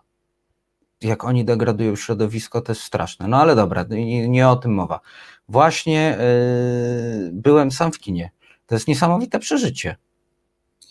Właśnie ja nigdy tak nie miałam, bo też chyba nigdy się nie zdarzyło. Miałam kiedyś tak, ale odwołali seans. I więc jakby nie udało mi się doświadczyć tej ciemnicy. Natomiast jak siebie projektuję w tej sytuacji, to wydaje mi się, że mogłabym tego nie przeżyć łatwo. Ale też jaka to ciemnica? To ten ekran wali takim światłem, że tam jest zawsze jasno w tym kinie. Okej, ale nie wiesz, ja jestem strachulkiem, jest mi bardzo przykro. Ja zaraz dostała jakichś strachów dotyczących tego, kto to będzie za mną, że nie ma nikogo, ale na pewno ktoś jest. No, to jest właśnie sprawa indywidualna. Bo rozumiem, jakby to nie przekonuje. Pan Dariusz pisze, czasem przed pandemią chodziłem na koncerty jazzowe samotnie i jeśli naprawdę chcę się przeżyć taki koncert, to wolę iść samotnie. Właśnie ja się nawet z tym zgadzam, ale właśnie faktycznie mam tak, że właśnie lubię i nawet wizyty w muzeach, a czy w jakichś galeriach sztuki dla mnie są wręcz nie do zniesienia, kiedy miałabym tam iść w towarzystwie, bo muszę się skupić po prostu. Natomiast no tam przechadzanie się po galerii samotne nie jest jakoś tam specjalnie kłopotliwe może, ale nie no, właściwie nie jest po prostu kłopotliwe, więc to jakby nie jest taki przykład, który może możemy tak łatwo odnieść do tego wymiaru problemów wynikających z braku zwyczajowych relacji społecznych, tak? Już pomijając o takie sytuacje ściśle towarzyskie, których wydaje się, że jednak trochę brakuje. Może nie tobie, bo ty jesteś przez cały czas w kontakcie. No tak, ale wiesz, teraz też nie jesteśmy w takiej sytuacji, że jesteś w studiu. To prawda. Ten projekt jakby odpowiada w tym momencie realiom. Zresztą to też jest na przykład absurdalna sytuacja, o którą można jakoś odnieść do takiej filozoficznej formatki. Samochód TVN-u cały czas rano jeździ, tak, ale goście są tak jak ty. W okienku obok, o tu w okienku są goście i oni są jakoś wklejeni i ta osoba jest no jakby na głośno mówiącym no, w drodze do pracy. Tak, jest to bardzo dziwne. Jest to bardzo dziwne. Tak. Jest to po prostu niesamowite. Tak. Były też takie programy. To mogą być, przepraszam, że ci przerwę, ja rozumiem, że to mogą być jakieś umowy, bo jakiś dealer dał komuś samochód i trzeba go reklamować i tutaj nie ma przebacz, no bo jakby jest pandemia i no nadal można jeździć, tak? Bo siedzi jedna osoba, czy tam dwie w tym samochodzie i to te, które ze sobą pracują, a gość nie. Ale z drugiej strony jaki, no nie ma to sensu, no. No tak na dobrą sprawę nie ma to sensu. Przepraszam, przerwałem ci. No nie ma to sensu, ale z drugiej strony, jeżeli nie wiem, uruchomić poczucie humoru, no to być może to jakoś wprowadza element właśnie tego rodzaju, no, że jest to trochę śmieszne. Jeździć samochodem z ekranem, właśnie gdzie pojawia się inny człowiek. No. Natomiast a propos tego braku widowni, ale braku obecności fizycznej, to też bardzo ciekawe są kwestie dotyczące właśnie tego, co zrobić z brakiem widowni. Pamiętam, ja oglądam czasami takie talk show amerykańskie, nie wiem, czy Państwo lubią, nie wiem, czy Ty lubisz, ale ja czasami lubię. I był moment takiego lockdownu, że oni absolutnie nie mogli mieć, znaczy musieli z domu prowadzić te swoje właśnie show i najbardziej mi się spodobało, i to był problem, tak, no bo oni, te show amerykańskie przez cały czas bazują na interakcji z publiczności, znaczy potrzebny jest śmiech, bo oni to są takie rozrywkowe, tak, nawet jeżeli mówią o super poważnych sprawach, to musi być podane w taki sposób, że ktoś się śmieje. No i człowiek, który zarabia na życie poprzez mówienie śmiesznych rzeczy, potrzebuje strasznie feedbacku, potrzebuje, żeby ktoś się śmiał, musi wiedzieć. I to, że oni tego widać było, że to jest dla nich po prostu nie do zniesienia. Stephen Colbert po prostu ma w tym pokoju, gdzie ma ten swój program, swoją rodzinę, żonę. Ona się ma, widać, że ma zadanie śmiać się z jego żartów, ale najbardziej mi się spodobało rozwiązanie Billa Mahera, polegające na tym, że on sobie bardzo mocno uświadomił to, że nie jest w stanie być komikiem, kiedy nie ma publiczności.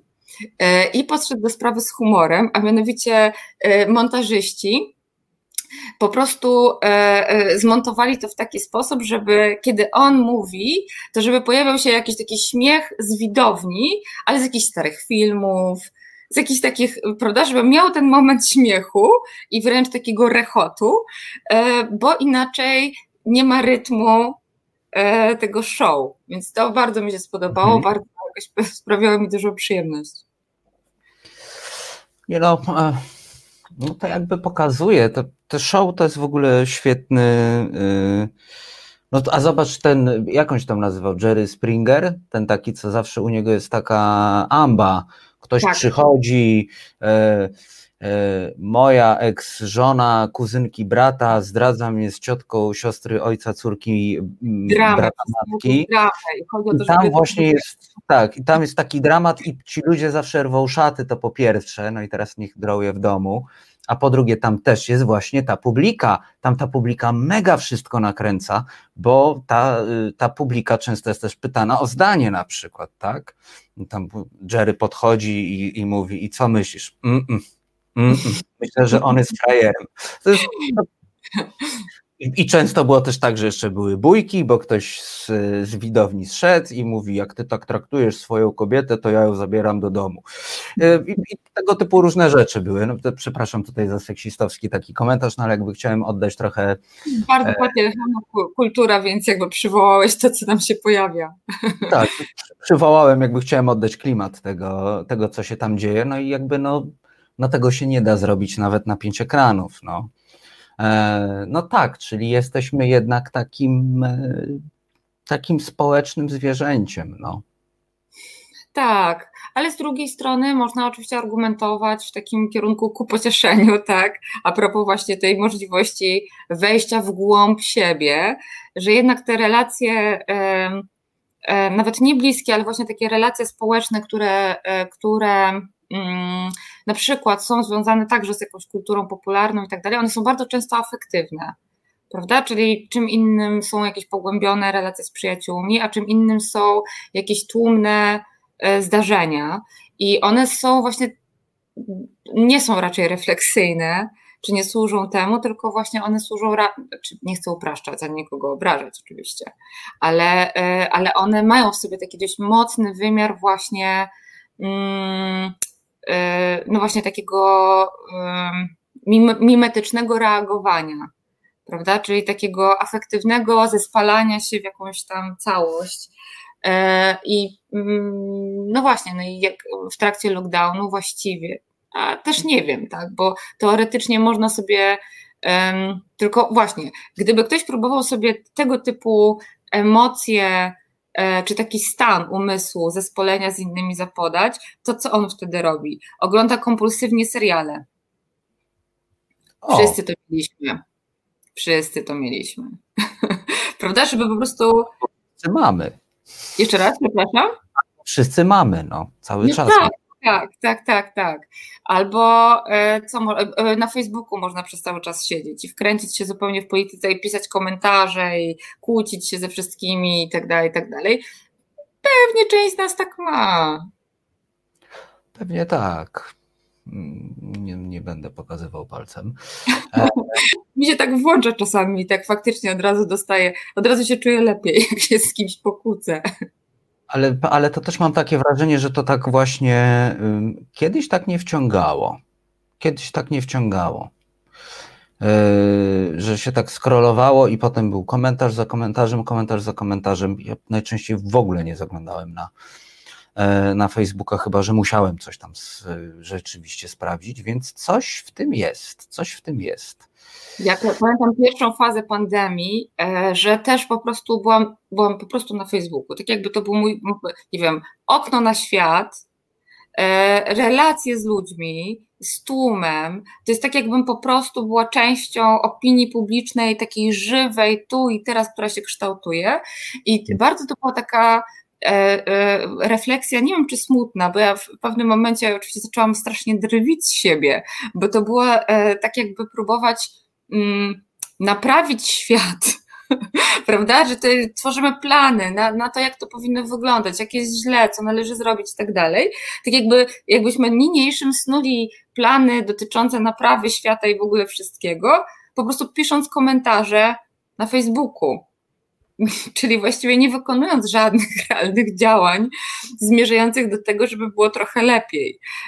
Więc takie działania pozorne tego Facebooka, chociaż realizujące jakieś nasze potrzeby, prawda? Gdzieś tam jest chyba, no nie wiem, obecna. Chyba tak, ale zastanawiam się, czy tych działań pozornych nie robiliśmy wcześniej, w innej formie.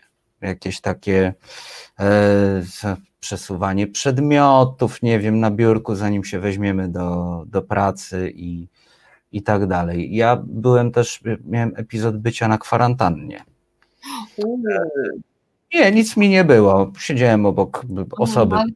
To jest wyższy poziom... to jak byłeś sam, to nie było tak źle, bo jak tak być samym na kwarantannie, to jest wyższy poziom samotności.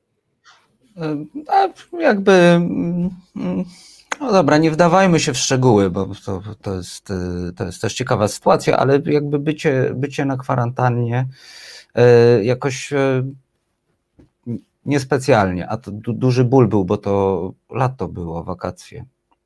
10 dni, znaczy 5 dni, bo zanim sanepid mnie namierzył, to ja się już sam zacząłem izolować, ale sanepid mi kazał jeszcze 5 dni siedzieć samemu po 5 dniach autoizolacji, ale jakoś wtedy nie zauważyłem, że mi przykro, że nie mogę wyjść, że nie mam jakiegoś tam kontaktu ze światem zewnętrznym. W ogóle mi to nie przeszkadzało. Być może to kwestia zupełnie indywidualna. A w ogóle słuchacze nam tutaj i podglądacze piszą, że ten Jerry Springer to jest ustawka. No ale jednak tą ustawkę trzeba zrobić z tymi ludźmi. Oni muszą siedzieć na widowni, tak? Ta bijatyka to musi być, musi się odbyć jednak. No a na online to co, będą potyczki właśnie na Facebooku, na komentarze, na cytaty, no to już tak nie zadziała. No ale tak nam to, średnio nam wychodzi to bronienie tej samotności, a mieliśmy dać trochę otuchy tutaj przed tymi samotnymi świętami. Mogę. Bo właśnie dla mnie ta samotność faktycznie, czy ta izolacja jest trudem, mogę wspomnieć o jeszcze jednej trudności, ale potem właśnie możemy przejść do tego, do przezwyciężania, czyli właśnie do takich plusów, co można robić. Też jakimś, nie wiem, czy właśnie Państwo mają, albo Ty, dla mnie to jest na przykład dość ważna sprawa, żeby przedzierać się przez przestrzeń, czyli chodzi mi o chodzenie, o spacerowanie. I to nawet, nie wiem, części osób brakuje ruchu w takim sensie, żeby się po prostu zmęczyć, spocić i tak dalej. Trochę jak po prostu zwierzę. Jeżeli nie ma tego ruchu, no to zaczyna po prostu się kumulować energia i jest złe samopoczucie i w ogóle. Natomiast jest jakaś wartość chyba w ogóle w chodzeniu, tak jakby umysł trochę inaczej pracował w momencie, w którym właśnie wykonujemy jakieś ruchy kinestetyczne po prostu. Chodzimy i właśnie nie w takim sensie zużycia energii, ale właśnie przebywania przestrzeni. Więc na przykład ten okres, kiedy nie mogliśmy wychodzić z domu, był trudny, bo on trochę trwał, prawda? Nie dłużej niż czas kwarantanny. To był ten taki, na początku pandemii w pewnym momencie nam właśnie zapodano taki. Natomiast jeżeli na przykład pomyślimy sobie o tym w takich kategoriach, że nie jesteśmy jakimiś Audynami, tak, czy po prostu jakimiś genialnymi osobami, które po prostu jak tylko są zamknięte same, to po prostu piszą książki, po prostu nagle ta praca wyobraźni, tak, i one nigdy nie włączają telewizora, nigdy nie wpadają w ciąg serialowy, ani nic takiego. Słyszałem legendę o takich ludziach, tak. Po prostu. Ale właśnie jeżeli sobie na moment właśnie pomyślimy, że nie jesteśmy takimi ludźmi, no to może coś dobrego wyjść z pandemii, bo jednak musimy sobie radzić. Czyli musimy znaleźć jakieś sposoby, żeby zająć przestrzeń czasową, zająć się czymś. Jak już zrobiliśmy wszystkie możliwe plany na przyszłość, doszliśmy do wniosku, że nie możemy robić żadnych planów, bo nie wiemy, co będzie i tak dalej. Jak już wszystko to przeoraliśmy, no to możemy na przykład zacząć faktycznie realizować jakieś zadania, czy właśnie hobby, to się mówi jako jakimś hobby, albo jakieś zamierzenia tu i teraz, dzięki którym zużyjemy jednostki czasu. Czyli na przykład ja ostatnio, bo ja nigdy, kiedyś gotowałam, ale teraz był taki okres, bo ja zawsze dużo pracowałam, pomyślałam sobie, że nie będę gotowała, bo to jest strata czasu. W sensie wolę poczytać książkę niż pichcić. Moją, nie wiem, takim honorową obietnicą jest to, że nigdy w życiu nie zrobię pierogów. Za dużo pracy, za szybko się je. Po prostu. że ta kalkulacja mi nie wchodzi. Ale właśnie ostatnio wpadłam na to, że skoro sytuacja się zmieniła, czyli ja już nie chodzę przez cały czas do pracy, nie załatwiam i odeszło mi ileś czasu na podróżowanie i tak dalej, to właściwie to nie jest tak, że ja nie mam czasu gotować. A jak gotować, to na przykład można zacząć gotować jakoś ucząc się tego. To jest bardzo duża przyjemność, czyli można sobie sprawiać przyjemność, uczyć się czegoś nowego. Można, teraz też mam taki pomysł, ale nie wiem, czy mi się uda go zrealizować, myślę o maszynie do szycia. Ja mam dwie lewe ręce, w tym sensie, że naprawdę operowanie nożyczkami nie jest dla mnie łatwe. Po prostu nie. Ale pomyślałam sobie, czemu nie?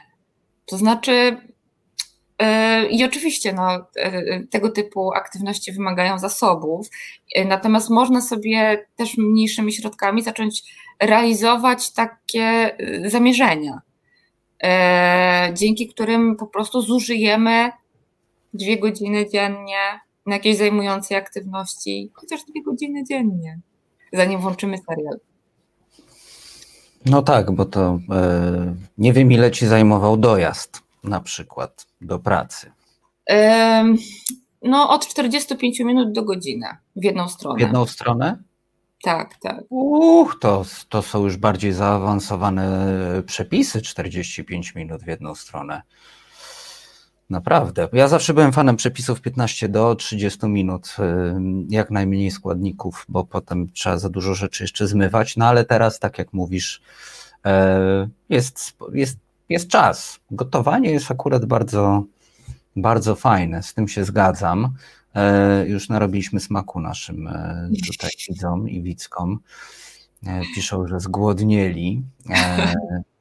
Ale bardzo ciekawy komentarz, o którym moglibyśmy porozmawiać, to jest komentarz pana Jarka Akceleratora, który mówi, w samotności robimy się bardziej wrażliwi. No, mi się wydaje, że to zależy, nie wiem. Ja bardzo możliwe, że na przykład tak patrząc na siebie, znaczy bo tak szukam, prawda, analitycznie, filozoficznie, prawda, więc szukam jakieś reguły albo coś takiego, więc to nie jest tak, że kwestionuję, tylko, bo sama chyba faktycznie.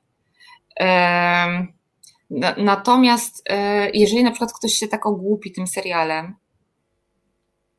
albo alkoholem, albo no to wtedy, znaczy być może na przykład dlatego część osób ma takie, znaczy być może właśnie paradoksalnie to, że ludzie wpadają w takie kompulsywne ciągi, nie wiem, jedzenia, niejedzenia, oglądania i tak dalej, wynika właśnie dlatego, że z tego, że ma pan rację.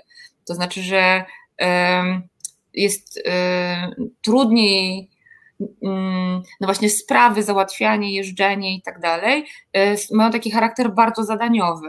W momencie, w którym część zadań odeszło, no to mamy dużo pewnie bliższy kontakt ze swoimi emocjami, prawda? Więc jakby w tym sensie, a emocje możemy też założyć, że nie są tylko nakierowane na nas samych, więc pewnie ta wrażliwość faktycznie się zwiększa i być może dlatego część ludzi nie bardzo sobie radzi. Są to jakieś głosy dotyczące, nie wiem, przemocy w rodzinie, prawda? To znaczy, że nie wszyscy ludzie po prostu wytrzymują. No i właśnie bardzo możliwe, że to wynika po prostu z tego, że nie radzą sobie ze swoimi emocjami, które nagle po prostu są dużo mocniej obecne, bo nie można ich zagłuszyć tymi sprawami wszystkimi. Myślę jeszcze o czymś takim, że a propos tej wrażliwości, tego, że robimy się bardziej wrażliwi, że gdy spędzamy dłuższy czas w jakiejś izolacji i potem wychodzimy do ludzi, to czasem pojawia się takie no, podirytowanie innymi ludźmi.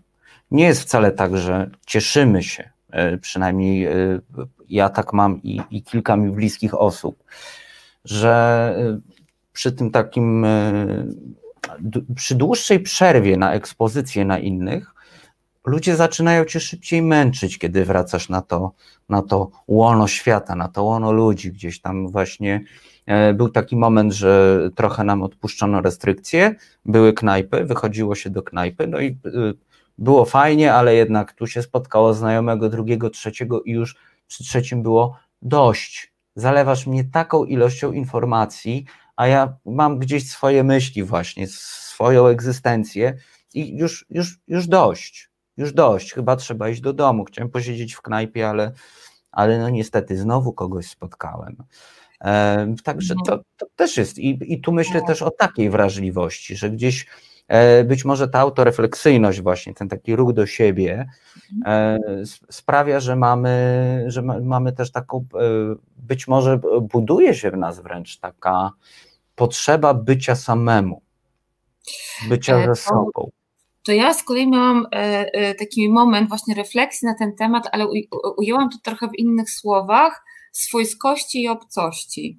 Otóż miałam sen i ten sen polegał na tym, że mi się śnił świat przed pandemią. Czyli śniło mi się, że byłam na jakichś zajęciach, potem poszłam do knajpy do Falli i tam coś jadłam, byłam otoczona ludźmi, a potem się śpieszyłam i gnałam na jakieś inne spotkanie i tak, to jest taka zupełnie normalna sytuacja. Ja się obudziłam i miałam takie poczucie, że ten sen był taki dziwny, ale że to było takie dziwne, w tym sensie, że tak jakby w ogóle nie mogłam tego odnieść do aktualnego świata i aktualnej rzeczywistości, czyli tamtejszy kontakt, też taka bezpośredniość na poziomie mowy ciała też, prawda, że po prostu ci ludzie są, że można, nie wiem, się przepchnąć bez takiego poczucia, prawda, że coś się dzieje i się witamy całusem na przywitanie i no po prostu jest inny body language, wszystko i jesteśmy przyzwyczajeni faktycznie do kolejnych spotkań, że to się stało, co było wcześniej normalne, to się stało obce. Tak. Ja miałem świetnie też taką myśl, jak oczywiście zacząłem, to w maju w sumie było, jak zacząłem longiem oglądać serial i były właśnie te przywitania, zbijanie piątek, jakieś tam, pierwsze co to dopada ci taka myśl, gdzie masz maseczkę, czemu nie umyłeś rąk, czemu stoicie tak blisko siebie, w ogóle no po prostu twoja głowa krzyczy koronawirus, koronawirus, koronawirus, co wy wyrabiacie, bardzo łatwo nam to przyszło chyba, tak. Wbić się w ten rytm, wbić się w taką właśnie, w taki schemat i tak jak mówisz, stało się obce to, co wcześniej było dla nas zupełnie oczywiste. Tak, tak. No i teraz ciekawe jest to, bo taka sytuacja, przynajmniej częściowej izolacji, ona jeszcze potrwa, tak? To znaczy ona, zakładając bardzo optymistyczny scenariusz, czyli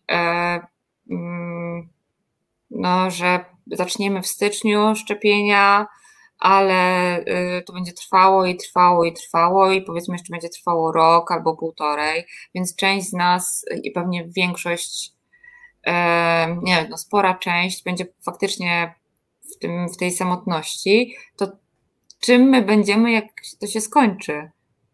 To właśnie, znaczy... Czy będziemy chcieli do tego wracać? Tak, bo z jednej strony możemy sobie wyobrazić właśnie taki optymistyczny scenariusz, że będziemy po prostu po tym momencie, myślę, że dla większości osób jednak cierpienia, prawda? Cierpienia, z którym sobie próbujemy radzić na różne sposoby i jeżeli powiedzmy właśnie daliśmy sobie radę, to znaczy... Zaczęliśmy gotować, nie wiem, nauczyliśmy się robić sushi albo jakieś takie rzeczy. Nagle staliśmy się krawcami albo jakimiś właśnie, nie wiem, nauczyliśmy się grać na instrumencie albo jogę, albo no nie wiem, cokolwiek. To właśnie, czyli staliśmy się takimi bardziej skonstruowanymi ludźmi, mocniej, prawda? Jeżeli chodzi o takie mechanizmy bycia z samym sobą w relacji do samego siebie, no to może oznaczać na przykład w przyszłości, że nasze relacje z innymi ludźmi może będą trochę, nie wiem, na większym dystansie, ale one mogą być lepsze. prawda? Bo będziemy mieli dużo większą samokontrolę, czy jakieś panowanie i zrozumienie dla samych siebie i tak dalej, no a może być tak, że ten powrót będzie takim samym szokiem jak to rozpoczęcie i jakoś nie będzie dobrze. No próbuję być optymistką. Czekam na taki ruch maseczkowców, a nie antymaseczkowców, że wszystko się już skończy, a oni będą postulowali chodzenie w maseczkach, będą na ulicy w maseczkach chodzić, będą maseczkowcy. Czekam, aż to się pojawi. Maseczki mają swoje plusy. Mają. Ja nie lubię nosić maseczki, ale mają swój plus polegający na tym, że się ludzie nie gapią. Ja się nie widzę. Tak. Szczególnie, że jesteśmy w Polsce, więc większość osób ma czarną maseczkę. Tak. A ty jakiś czas temu. Wszyscy mają czarną maseczkę. Nie ma na co patrzeć. Jeszcze niedawno pamiętam, miałam taką refleksję. Wiele lat temu byłam w Londynie i tam mnie zszokowało to, że ludzie się w ogóle na siebie nie gapią. W ogóle tak nie patrzą. U Giddensa przeczytałam, on twierdził, że to są dobre maniery. To polega na tym, że on tak sobie to argumentował, że wzrok jest konfrontacyjny. Czyli jak patrzymy na innych ludzi, takich obcych, no to jest tak jak właśnie w takim animalnej przestrzeni, że ich konfrontujemy, ich jakoś. I że właśnie w dobrym tonie jest nie patrzeć się na ludzi. Ja byłam przerażona absolutnie. Ja się czułam jak bohaterka jakiegoś filmu o duchach, że jestem duchem, nikt mnie nie widzi, po prostu nie ma mnie, nikt mnie nie widzi. Więc się na wszystkich gapiłam oczywiście, w tym sensie, żeby kogoś sprowokować, żeby wreszcie na mnie spojrzał i zobaczył, że ja tam w ogóle jestem, ale oni byli bardzo uprzejmi i nie chcieli mi tak jakby sprawić tej przyjemności. No i właśnie te maseczki też to odwróciły, prawda? To znaczy, że wcześniej ja bardzo lubiłam wzroki. Do tej pory jest tak, że jakoś mam potrzebę bycia widzianą i to nawet nie w tym sensie, że mam jakąś, nie wiem, przepraszam, parcie na szkło albo coś takiego, bo absolutnie nie, ale w takim sensie na ulicy albo pójść właśnie do teatru, po prostu lubię. Natomiast maseczki tworzą taki wyłom, bo one nagle się okazuje, że taki jest właśnie, że nie ma żadnej presji i że nie wiem, można być zmęczonym, jakimś zaspanym, zakładamy maseczkę i tak nikt nie wie, nie wiem, kim jestem. I to jest na jakimś poziomie wygodne, tak jak na przykład w przypadku ludzi, którzy spotykają się online przy włączonej kamerce, prawda, że nagle właśnie znika takie wystawienie się i właśnie pytanie też pod tym względem, czy my będziemy chcieli wystawiać się na ogląd innych po tym, albo jak będziemy to robić. To jest ciekawe. I to jest myśl, z którą zostawimy naszą ekipę podsłuchująco, podglądająco komentujących, bo kończy nam się czas. Niestety. Tak to jest. Szybko zlatuje rozmowa w dobrym towarzystwie. Tak, to prawda, jeszcze by się pogadało, ale trudno. No cóż, pozostaje mi po prostu zaprosić Cię jak najszybciej na następny raz. Pewnie, więc w każdym razie dziękuję za zaproszenie, dziękuję Państwu. Niestety nie jestem taka sprawna, żebym była w stanie czytać wszystkie komentarze, ale miło, że Państwo byli. Nam również miło, że nas odwiedziłaś w Resecie Obywatelskim. Naszą gościnią była dr Magdalena Gawin, Instytut Filozofii Uniwersytetu Warszawskiego. Dziękujemy Ci bardzo. Dobrego wieczoru. Dobrego wieczoru, pa. No i cóż, 5 minut do godziny 9:00, więc kończymy, żebyście zdążyli się przełączyć na Wojtka Szota, bo teraz będzie Wojtek Szot, godzina bez fikcji. Ja trochę dzisiaj tak pomieszałem, posnułem różne wizje i był też Jerry Springer, była psychologia, no a teraz właśnie środa, godzina 21:00. Wojtek Szot już za chwilę z Wami, a jutro... A jutro czwartek, więc będzie Lewym Sierpowym, potem wojna, a na końcu kto pyta, ten rządzi. Także zapraszam na jutro, zapraszam oczywiście też na kanały naszych przyjaciół. Wojtek Krzyżaniak, 10:13, głos szczerej słowiańskiej szydery. Przed Wojtkiem ogląd i pogląd Marcina Celińskiego. Świetny pomysł na poranek, naprawdę, ja słucham. No i Radio Konsao jutro. Radio Konsao krąży w tygodniu i krąży na różnych orbitach. Jutro tą orbitą będzie Radio Spacja, winylowe. Uwielbiam, uwielbiam, naprawdę. Czwartek w ogóle mam super, dzięki naszym resetowym przyjaciołom. Bardzo Wam dziękuję za dzisiaj. Przybijam Wam piąteczki, bo niektórzy mi tutaj taką wysyłają. No, co nie wysyłają, też przybijam. No i słyszymy się i widzimy za tydzień w Wigilię Wigilii. Do zobaczenia. Reset Obywatelski. To był program Resetu Obywatelskiego. Subskrybuj nasz kanał na YouTube, obserwuj na Facebooku i Twitterze.